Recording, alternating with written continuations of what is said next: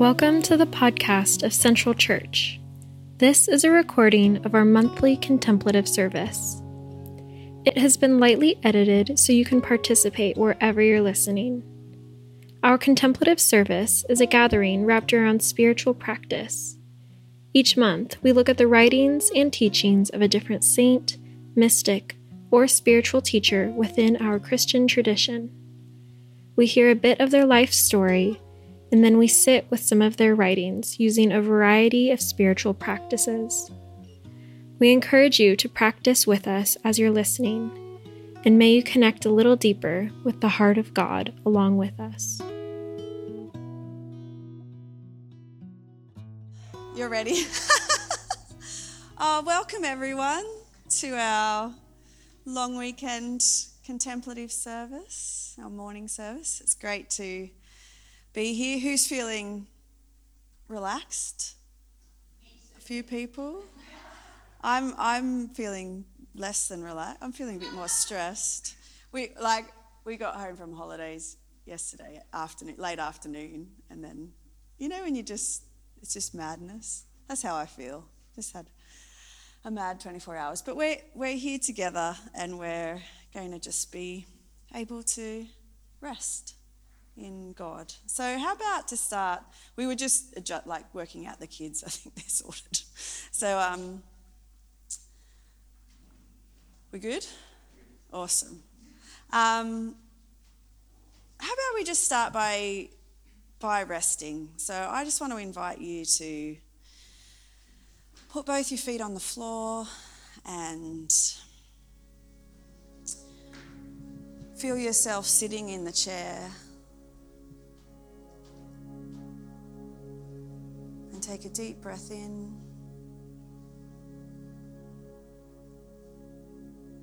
And release that breath.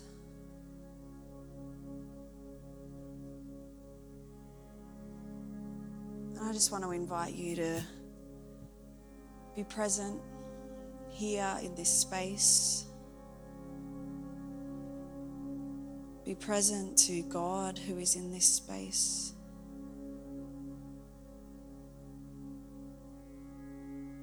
Let's just begin by lifting up our hearts to God.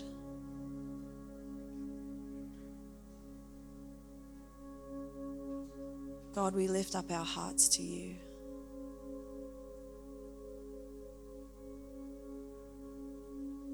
We lift up our minds to you, God. We give you all the things that we're carrying this morning.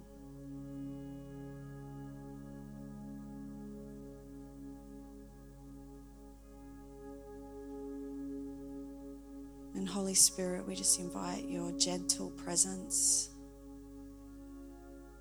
to move around us to move in us, to move through us.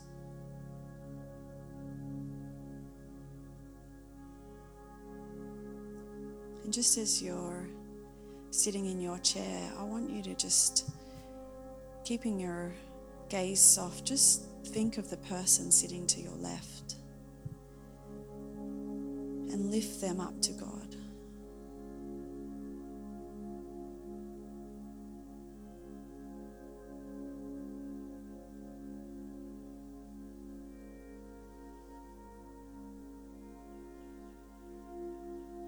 And now just turn your attention to the person on your right.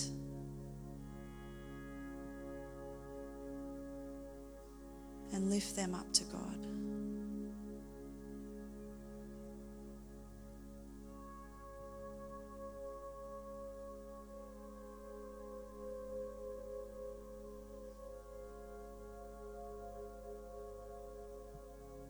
God, with all that we have and all that we are, we bring ourselves to you.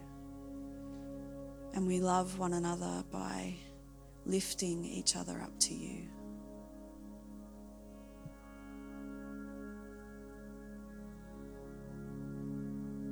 And Jesus, I just pray that as we're here this morning, that you would meet with us, that you would speak to us, that you would give each one of us the things that we are needing, that we would know you and be known by you.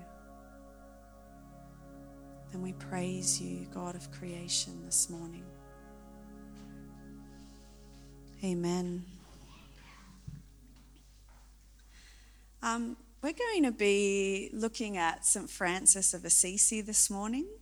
Um, so, in the liturgical calendar of the church, we're actually in the season of creation, which runs from the first day of spring for us through till the 4th of October, which is Thursday. Is that Thursday? Wednesday or Thursday? And that's um, St. Francis's feast day. And this is the Sunday that traditionally, although we didn't do this today because I did think about it, but I decided that I wouldn't maybe plan it for next year. This is the Sunday in which all the people, all God's people, are invited to bring their pets to church um, to receive a blessing, to be blessed. Yeah, this is like, and I, I really, I, I really did think if this was um, possible to be done, then I decided that given the last week and a half of my life, it was best to keep things simple. But best to keep Barney at home. And I did think of all of us that have very beloved dogs, but that maybe the combination of those dogs in a building. And so then I thought, well, maybe we can just bring, you know, animals that can sit on a lap anyway, I really thought it through, but I decided to, to, to just go with simplicity. But we might do that at one, uh, one Sunday in the future. You could have it out on the grass, and like everyone, it's uh, it's um, it's a really wonderful, apparently, um, Sunday. But that's a reflection, I guess, of um, of St. Francis, his love for nature, his love for creation, his deep love for animals, and his belief that, um, you know, creation really is a mirror of God to us. And so, as we're coming to the end of the season of creation, I thought it was just great to sit with some of, with the life and the teachings of St. Francis and to just enjoy um, the gift that he has brought to the church for a thousand years. And um, so we'll be doing a few different things. But to start us off, I, I want to read out um, Psalm 148, which is really a beautiful psalm of creation. And one of the things I think that St. Francis offers us, and he offers this to us alongside Celtic spirituality, which is even older than St. Francis. And both of these kind of streams of spirituality in our Christian tradition are deeply rooted in creation, and they um, they they they they, they just energize us to encounter God in the natural world. And this is not new. You know, we have these ancient psalms that celebrate creation and the gift of God that comes to us through creation. But one of the things I think these spiritualities give us is this sense that when we are in relationship to God, when we are praying, when we are praising, when we are gathering together, we are not just gathering alone. Like when you spend time with God uh, through the week, it's not just you. When we gather here this morning as, you know, human people, it's not just us that's gathered to God, but all of creation is gathering all the time to God. And um, when we pray, when we worship, we are just joining with the chorus of all creation that is praising God. Um, one of my favorite um, aspects of Celtic spirituality is a practice called um, the Celtic Ocean Pilgrimage. And the Celts had this idea that it didn't matter how far away or close to the ocean you lived, you could do an ocean pilgrimage. So that could be a five minute walk, a 35 minute walk, it could be a 45 hour walk. But the idea was that you would walk to the ocean, and when you arrived, you would join with the ocean in praising God. You would join with the seagulls, you would join with the fish, you would join with the waves that were crashing and the wind that was blowing, and you would bring your praise to the praise of the ocean. And I have you know, we, we live about a half an hour walk from the ocean, and I'll often just walk down there. And whether I feel like praising God or not, there is a way in which I can join in to what's already happening around me. The waves are already praising God, the birds are already honoring God. um, just being birds is the way that they honour God. And I can join in with that. And this psalm is a psalm that captures such beauty and delight of creation and the idea that all of creation is offering praise to God. So I'm going to read it and I just invite you to just read along. If you'd like to close your eyes and just listen, you can do that. And then after we've done that, Chris and Becca are going to play a song that again captures all of creation. And I the invita- I just want to invite you to just sit and be. And you might listen with your ears, you can also listen with your heart maybe the noises of creation will come in and, and, and join us as we praise God this morning. So, Psalm 148 Shout praises to the Lord, shout the Lord's praises in the highest heavens. All of you angels and all who serve him above, come and offer praise. Sun and moon, and all of you bright stars, come and offer praise. Highest heavens and the water above the highest heavens, come and offer praise. Let all things praise the name of the Lord, because they were created at his command. He made them to last forever, and nothing can change what he has done. All creatures on earth, you obey his commands. So come praise the Lord. Sea monsters and the deep sea, fire and hail, snow and frost, and every stormy wind, come praise the Lord. All mountains and hills, fruit trees and cedars, every wild and tame animal, all reptiles and birds, come praise the Lord. Every king and every ruler, all nations on earth, every man and every woman, young and old, come praise the Lord. All creation, come praise the name of the Lord. Praise his name alone. The glory of God is greater than heaven and earth. Shout praises to the Lord.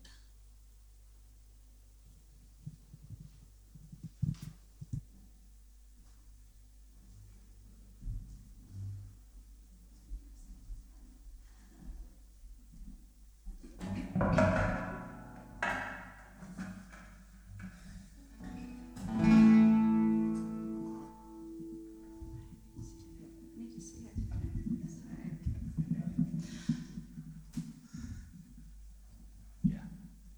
of us is near side to the other far side. Is that fun?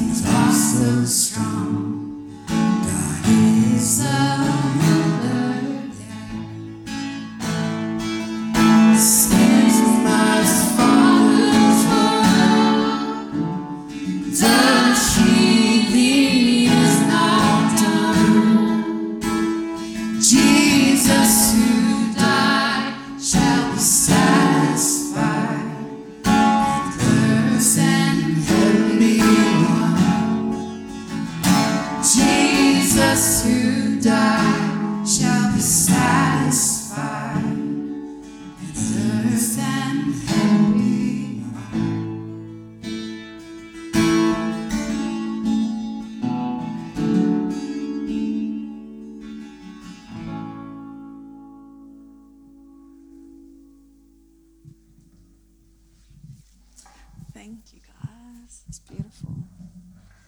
Um, usually, as in our contemplative service, we do confession, but knowing that perhaps there was, you know, it was a bit of a mix of our morning and afternoon service, I thought we'd take it a little bit lighter. So we're still going to do a little bit of like sharing at one point um, in the next little bit, but you know, maybe we'll take it a little bit more relaxed. So I'm going to tell you a little bit about St. Francis and his life and just lead us in some thoughtful reflection. So as I'm just, you might like to, as I'm just sharing some of this, kind of think about where the intersections with your own life might be. And there might be none or there might be, might be some. But Francis was born in around 1181 um, in Assisi in Umbria, Italy. So it's quite a long time ago when you think about it, thousand odd years. Um, his father was a very wealthy cloth merchant. Um, and Francis was actually born while his father was away on a business trip. And he must have been gone a long time because his mother birthed him and then christened him Giovanni di Pietro di Bernardone. So he was um, christened John after St. John the Baptist. But when his father returned home from his business trip, he decided he wanted to call his son Francesco instead because he loved France. And so Francis and Francesco is um, a, a, an ode to France. And so he became known as Francesco, or for us, Francis.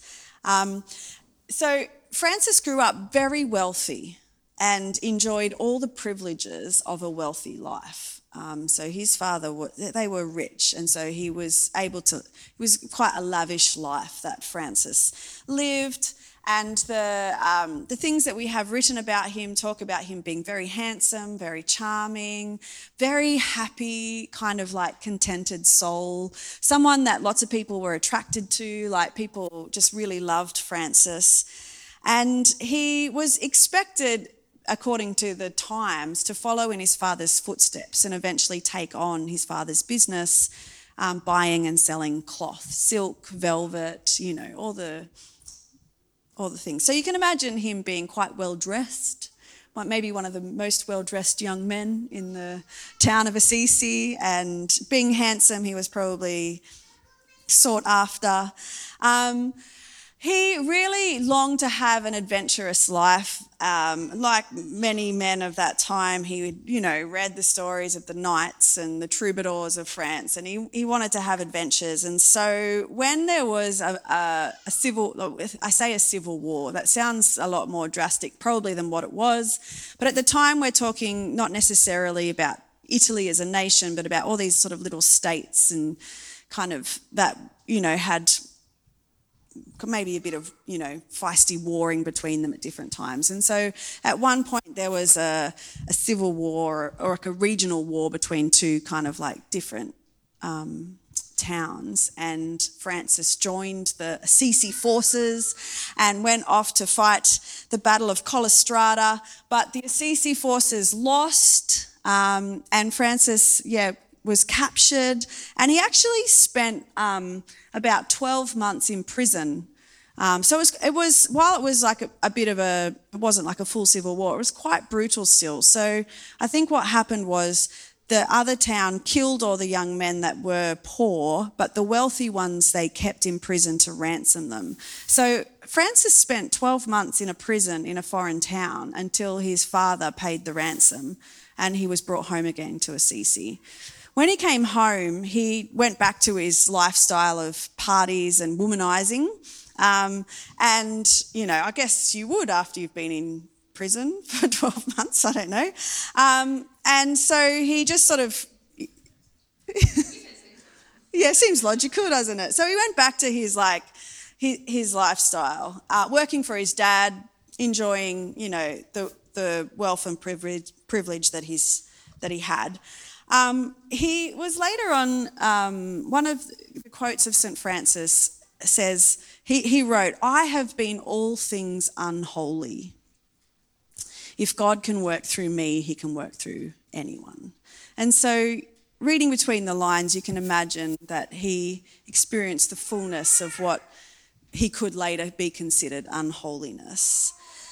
Um, even though he had this kind of like lavish lifestyle and he was like a bit of a bit of a party boy, I suppose, he still there was the stirrings of like early compassion in Francis, and so there's this story that comes out from his life of he was in the marketplace at his father's stall selling the um, the cloths, the, the silks and the thing. And he was doing a business deal. And while he was doing this business deal, a beggar comes up and asks for alms. Um, and so Francis, you know, is in the middle of this haggling over price, I suppose, and so ignores the beggar. But as soon as he has finished the deal, he chases the beggar down and gives him all the money that he has in his pockets.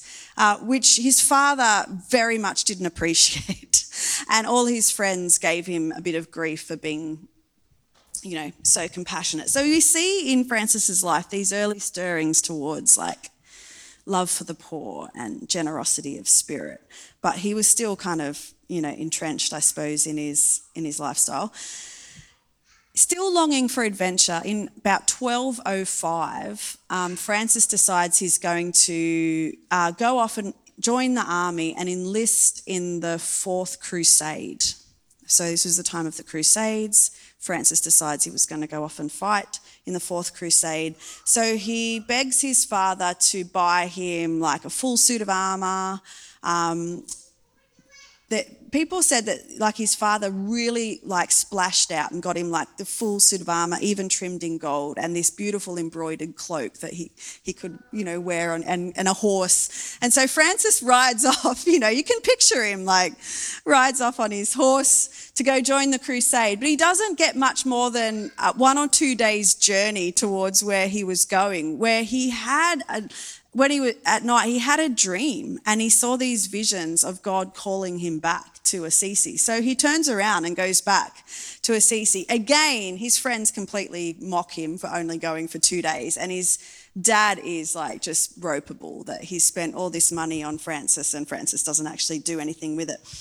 When he comes back, something has started to really shift in Francis and he he starts to spend a lot of time alone in the hills outside of Assisi. So he just go off wandering. Um, we don't really know what he was doing. Maybe he was praying, maybe he was thinking. We have no idea. But he did actually start to go off and start to wander. And something was happening in, in, in Francis at the time.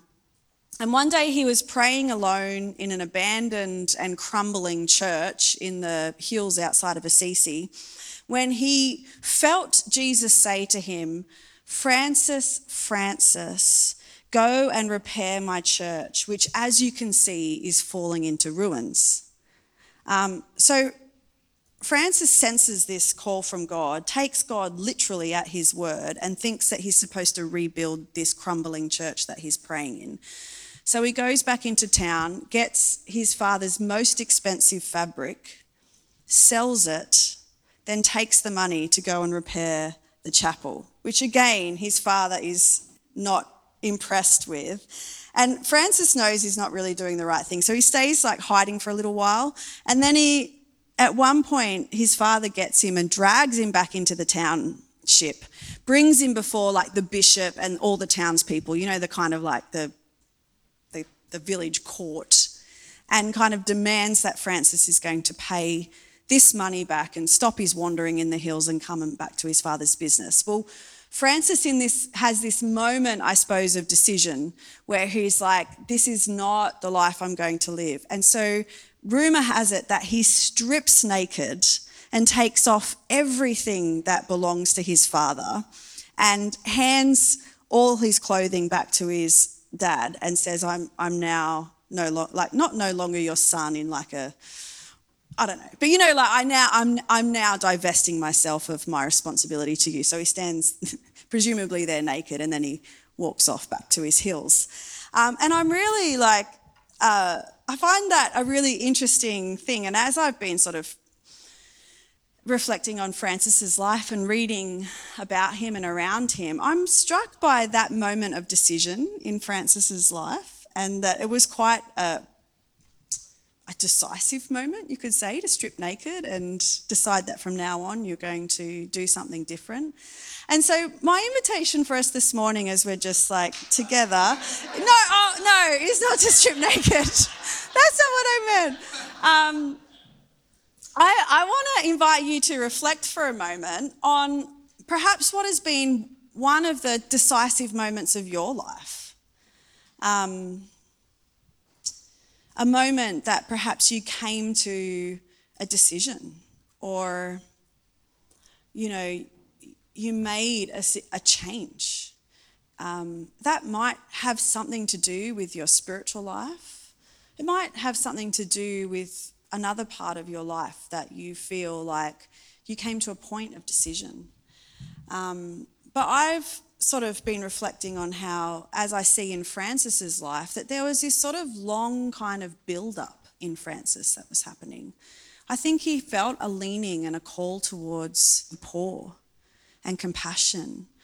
Um, we see him being kind of wooed, I guess, by God in different little ways over years. And then it comes to this moment of decision that Francis is like, I'm deciding this is a line in the sand for me. And so I just want to give you a moment to just think what has been like a decisive moment in your life, a line in the sand moment for you, where you were like, maybe, maybe it was a gradual movement towards something, but then there was a moment that you were like, I'm deciding. I'm deciding to do this. So just take a moment to just think about that.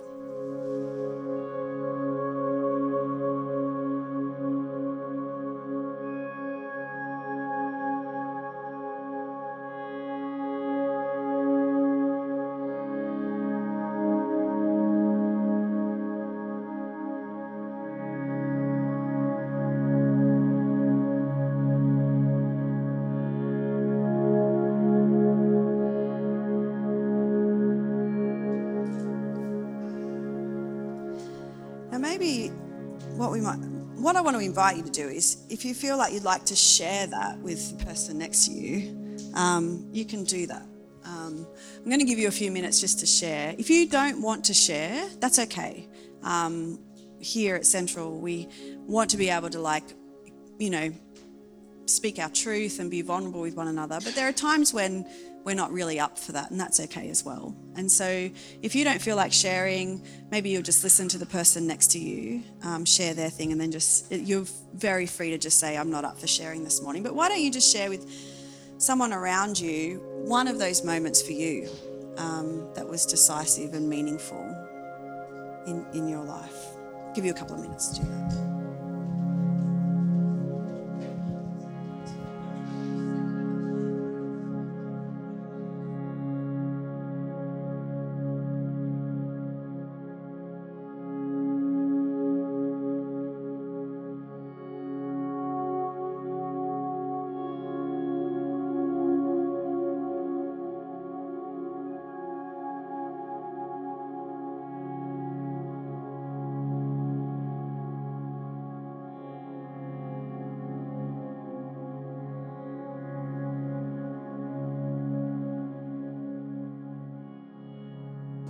Chris and I were just briefly sharing how, for us, you know, you can think of a few different decisive moments in your life. Um, and that for us, there was a, a difference between a decisive moment when we were stepping into a new thing that we felt like maybe God had led us to, life had led us to, so we're stepping into a new thing, whether that's a relationship or a career or something. But there's so much unknown that lies before you. So you say an initial kind of yes, and then life unfolds in ways that you don't expect. Like that's one kind of decision.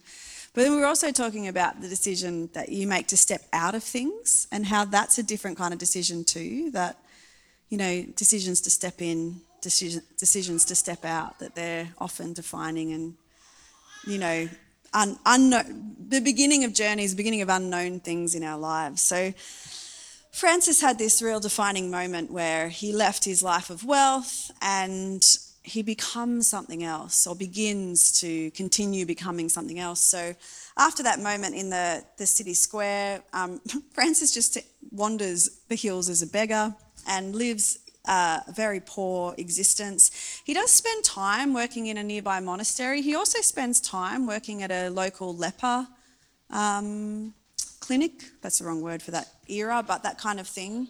I didn't want to say colony. I know, colony, leper colony. He does like, um, you know, where, and he had this time where wherever he went, he begged stones. Like he'd go through Assisi asking people for stones. And every time he got a stone, he'd take it to that old church where he first heard Jesus say, Build my crumbling church. So in two years, he'd rebuilt uh, the church with all the stones that he'd received off people. I mean, I would have thought money or bread would have been uh, more practical, but he did rebuild that country chapel. Anyway, um, he, he took to warring, warring, wearing the, the woolen um, dress of the peasants, which is that brown robe that we often see Franciscans wearing, and he wore he he, he bound it with a like a knotted rope. Um, so he wore the clothing of the poorest peasant, and he built a little hut out in the hills to live in. Um, and he wandered the countryside and began talking about Jesus, whom he had come to really love. His message was very simple. He had a message of repentance, of brotherly love, and of peace. And it didn't take long, a few years, before he had a little following of people that were drawn to him. I mean, he was always very, perhaps you could say, charismatic and attractive person. But even in this life of poverty and simplicity, he began to attract people who wanted to live the same kind of spiritual life that Francis was embodying. And so he made a little um, simple rule for his followers, himself and his followers, and it was this to follow the teachings of our Lord Jesus and to walk in his footsteps. And so living out the way of Jesus and walking became really important for Francis. Eventually, he, he goes to Rome to get permission to start, um, you know, an official order. And he does receive permission from the Pope to start a little order. So we see the beginnings of the Franciscans. There was only 12 of them at the time, and the Pope says to them, Look, go off, and when you've got more, I, I, endorse you. You're allowed to go around preaching, but when you've got a few more followers, come back and see me and we'll make it official. And so they do that. It didn't take long before there was a lot more Franciscans. Um, around the place in different parts of Italy. And one of the things that was really unique about the Franciscans was they, they were one of the first, they call them mendicant friars, but really what that means is one of the first walking monastic groups. So historically, most monastic groups had been centered around a monastery. And so the idea was there was a monastery in different parts and people would come to the monastery. But St. Francis had a different vision of Jesus and the Gospels, which was that we will go to the people. And so they were an order of people who didn't have a monastery, but would travel from town to town, would preach the Gospel and talk about Jesus. And so, in such a way, they really witnessed the life of Jesus to so many people because they were a, a, going kind of, of uh, monastic order.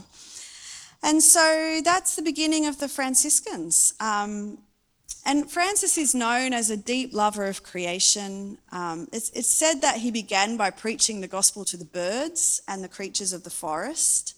Um, he believed that creation was a mirror of God and considered all creatures his brothers and sisters. And so he kind of had a maybe a bit far more egalitarian idea of creation that opposed to like humans being the, pin, the apex predator, you could say, and everyone else underneath us.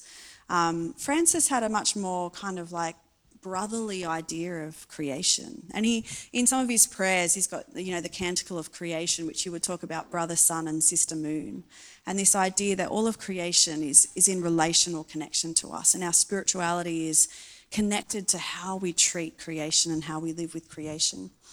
Um, and Francis, I think one of the other things he was deeply known for is just really a very simple Jesus kind of way, um, a simple faith, a simple love of Christ, a simple following of Jesus.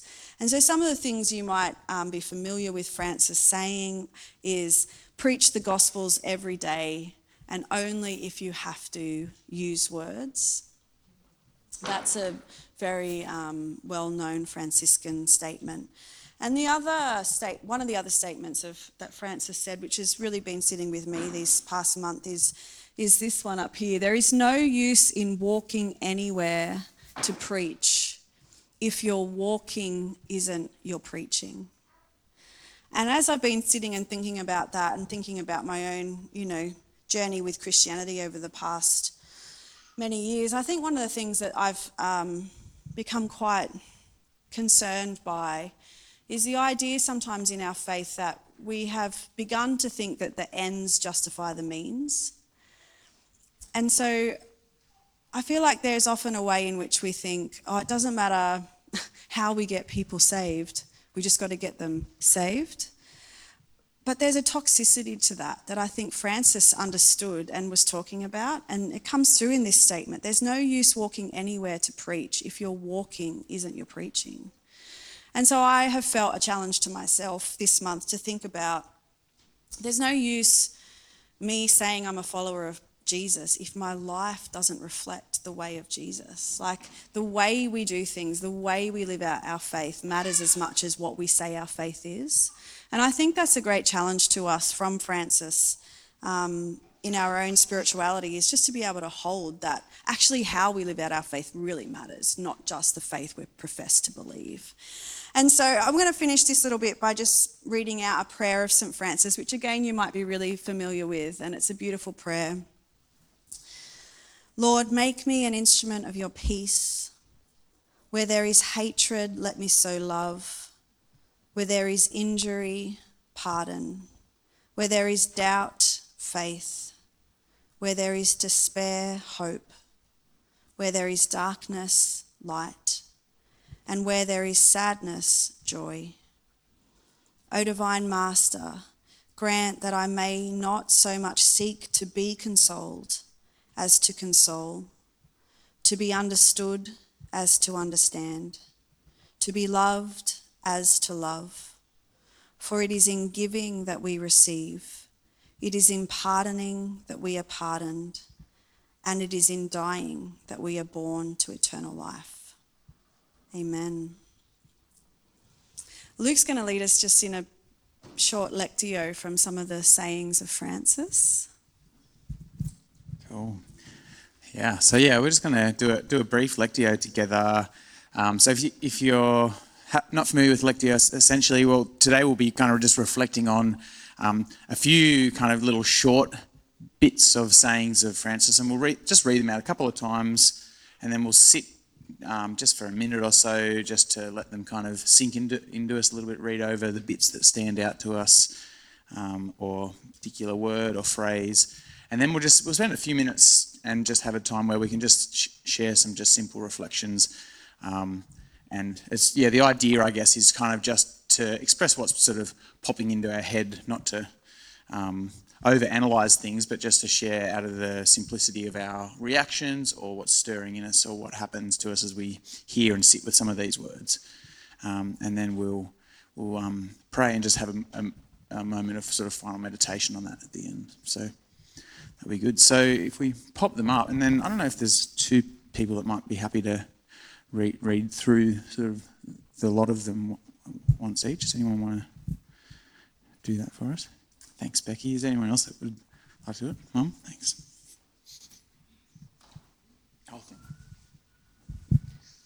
All the darkness in the world cannot extinguish the light of a single candle. We have been called to heal wounds, to unite what has fallen apart, and to bring home those who have lost their way. The measure of love is to love without measure. It was easy to love God in all that was beautiful. The lessons of deeper knowledge, though, instructed me to embrace God in all things. What is it that stands higher than words? Action. What is it that stands higher than action? Silence.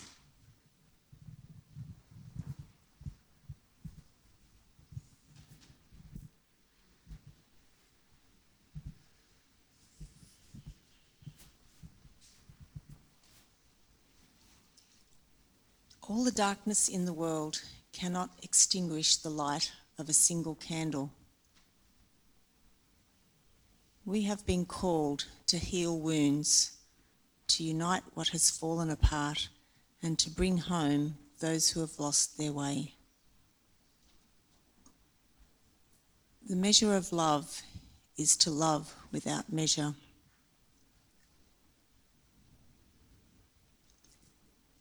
It was easy to love God in all that was beautiful. The lessons of deeper knowledge, though, instructed me to embrace God in all things. What is it that stands higher than words? Action. What is it that stands higher than action? Silence.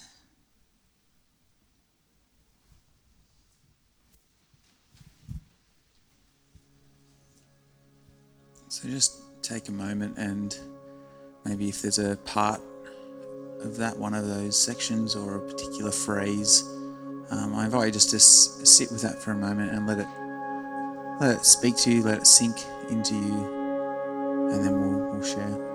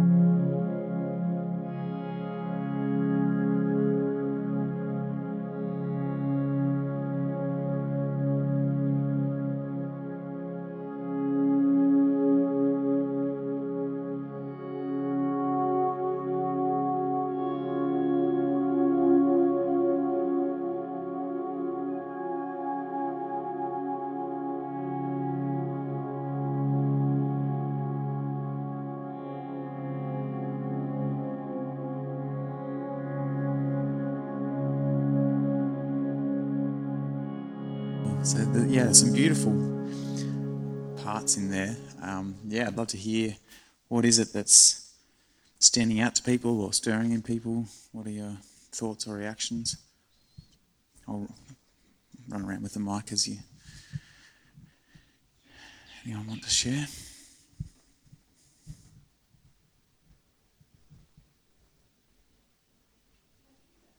sentences. The last little thing is very, um, I don't even know what it means. That the silence thing, like what's higher than words action, what's higher than action silence. Like, I don't even know, I can't even comprehend what that.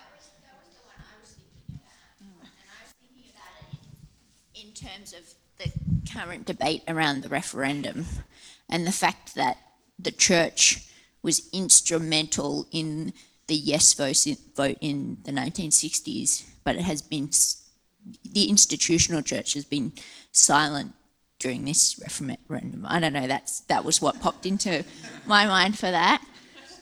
That we like all the actions that we might do personally is not making it's not going to make as much difference as if the church stood up and said you should all vote yes and you know we can discuss the separation of religion and state later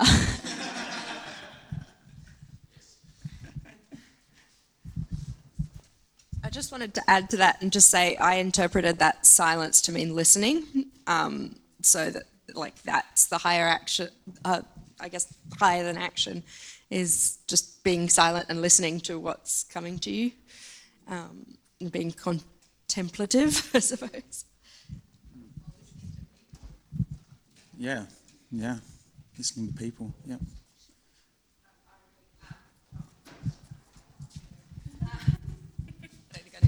Um, I really love, I, I, just love that first line.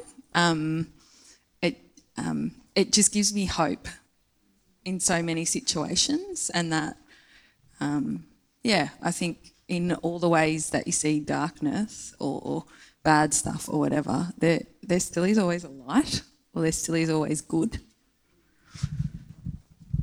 Yeah, I yeah had the same response to that. I'm like, oh, that's I need that reminding sometimes, particularly lately. I'm just, oh, that's that's really nice. Yeah. I like to expand that to say darkness cannot exist where there is light.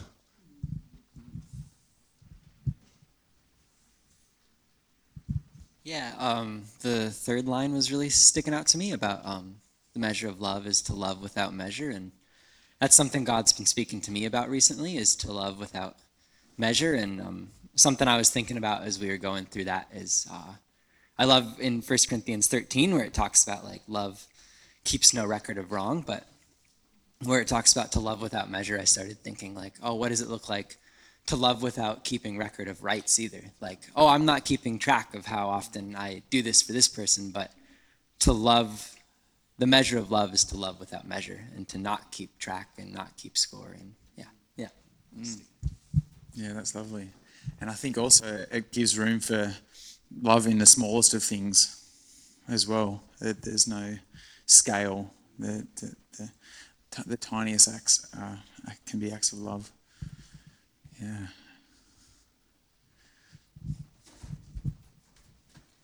Um, I was looking at the lessons of deeper knowledge, though, instructing me to embrace God in all things, and thinking back also to Carrie's preach on lament and like just more of like seeing God in that, lamenting in those hard spaces as well.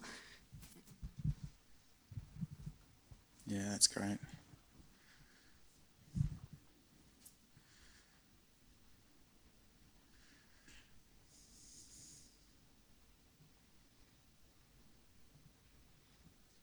Yeah, I think for me that that was the same one that I sort of ended up sitting with for the longest. I think was, yeah, just this sense of um, I think it's been a, I think it's been re- really uh, life giving to my own faith is this idea of God infusing um, and God's grace and being and love being in all of creation, and uh, yeah, and lots of the, the, life and teachings of Assisi, Francis of Assisi, speak into that.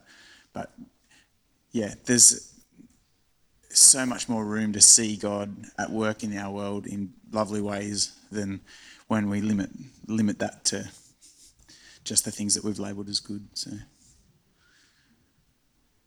yeah. Anyone else got anything? There? Yeah, I was similar to that.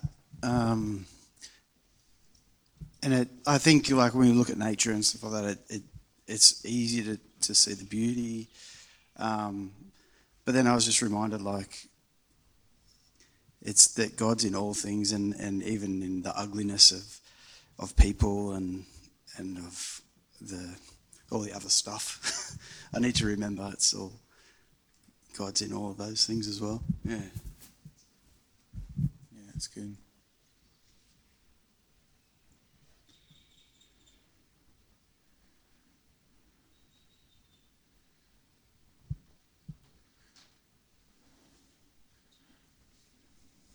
Mm, well, I might just pray, and then we might just have um, just a minute or two of silence where um, I invite you just to uh, either, if there's a part of that or part of what we've shared together that is, um, yeah, just doing something in you, just to sit particularly with that, or if you'd like to just read over a particular section, um, or just sit in silence and let those things be with you and let God speak to you in that, then use yeah use this moment of silence just to allow the God that is at work in all things to be at work in us in this space.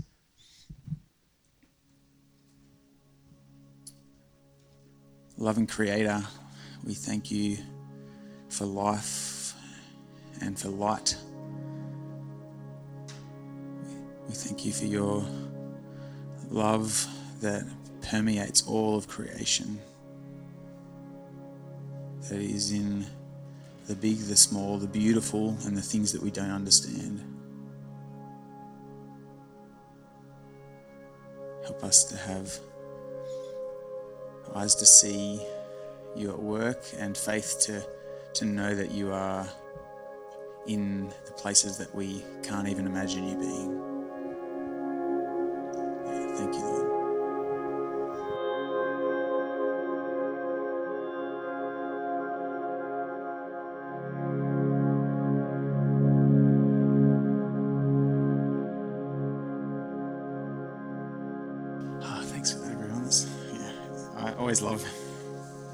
It's favourite things, actually. It's just yeah, hearing people just share the little bits that come out. I'm always yeah, it's always just like oh wow. There's, despite what I might think, there's lots of wisdom in the room. So no, it's yeah, it's lovely. So yeah, thank you very much. Um, and before before I forget, we've got some of the like writings and quotes and things attributed to Francis um, here if you'd like to grab any of those afterwards. Um, but we're gonna we're gonna come to the table together, and oh, actually, we might. Um, Alira, can I get you to just go and let the kids know that they can come down for communion? Yeah, yeah they will be. Yep. So brace yourselves, everyone. Yeah, yeah. So nervy. I've never done this bit because I was always like, you know, you get that feeling of like, I just want to share something, but. okay. When I saw it, I actually saw it, it's actually a pattern throughout the whole thing, and that it's a little bit jumbled, but it's also not. So the first one is the darkness, where someone can be in darkness but still have that single candle. But then when we have the called to heal wounds, as in this is how we feel about the people that have lost their ways. We've been called to heal the people that still have that little candle inside, but they've got the darkness around them. But the measure of love is to love without measure, as in it's not just a good feeling to do it, but it's actually this is a, an act of uh, why love is not measurable it was easy to love God and all the beautiful because everyone feels more comfortable when they're surrounded by people that are happy. But the lessons of deeper knowledge, as in, I read that as in like someone who actually understands when someone is not happy or when they're in the darkness themselves. And they're able to be instructed by God to embrace them in everything that they're going through. And then the last one, silence, I just read that as in, Silence is usually the last thing you hear from someone. And that's usually the biggest sign than anything. And I feel that power of silence is always something that just tears me apart because that is so stronger than a, a, someone yelling, someone attacking, and someone everything. But when you go silent, it's so, so strong and it's usually the saddest thing to remember.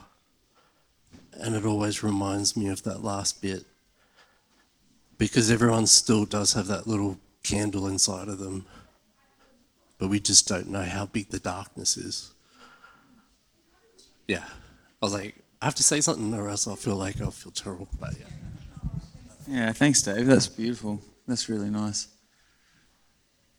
Yeah, well, yeah, what you said about science there is lovely too, and it reminded me also of that idea of like you know when you when you're close enough to someone that you can just be in their presence, and you don't have to necessarily be filling all those moments of silence. Like that's what when you were speaking, it reminded me of that too. That you can just be together, and that there, there's that invitation too. All right, hey, welcome, kids. We're going to take communion. Come and come and find a spot.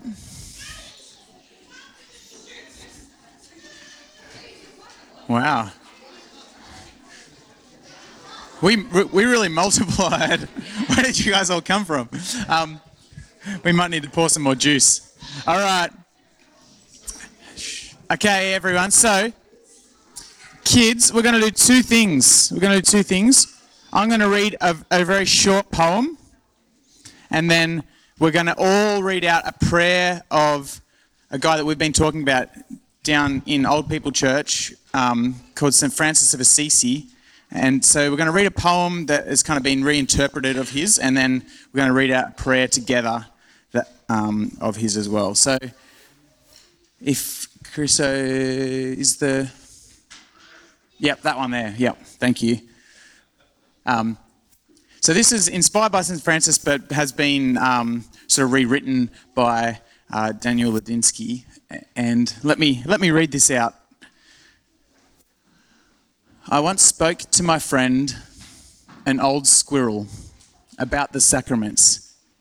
He got so excited and ran into a hollow in his tree and came back holding some acorns, an owl feather, and a ribbon he had found.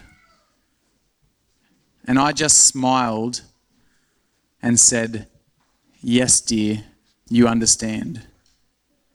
Everything imparts His grace. And I, I just think that is so lovely and so Francisy, um, but is also a beautiful thing to, as we come to the table together, as we take communion together, that this act that we're doing in taking the bread and the juice we're remembering the body and the blood of Jesus, but it's also this empowering act of Jesus to say, These things are me. You take them into you, you become me. That we, I am in you, you are in me. That this kind of in mutual indwelling of God in us and God in all creation. And so as we as we eat and we drink today, I want us just to think about the fact that God is in all of God's creation that they exist and love in and through all things, through bread, through wine, through the air that we breathe, through the heat that we're going to feel on our bodies as we leave the building today, through all of life.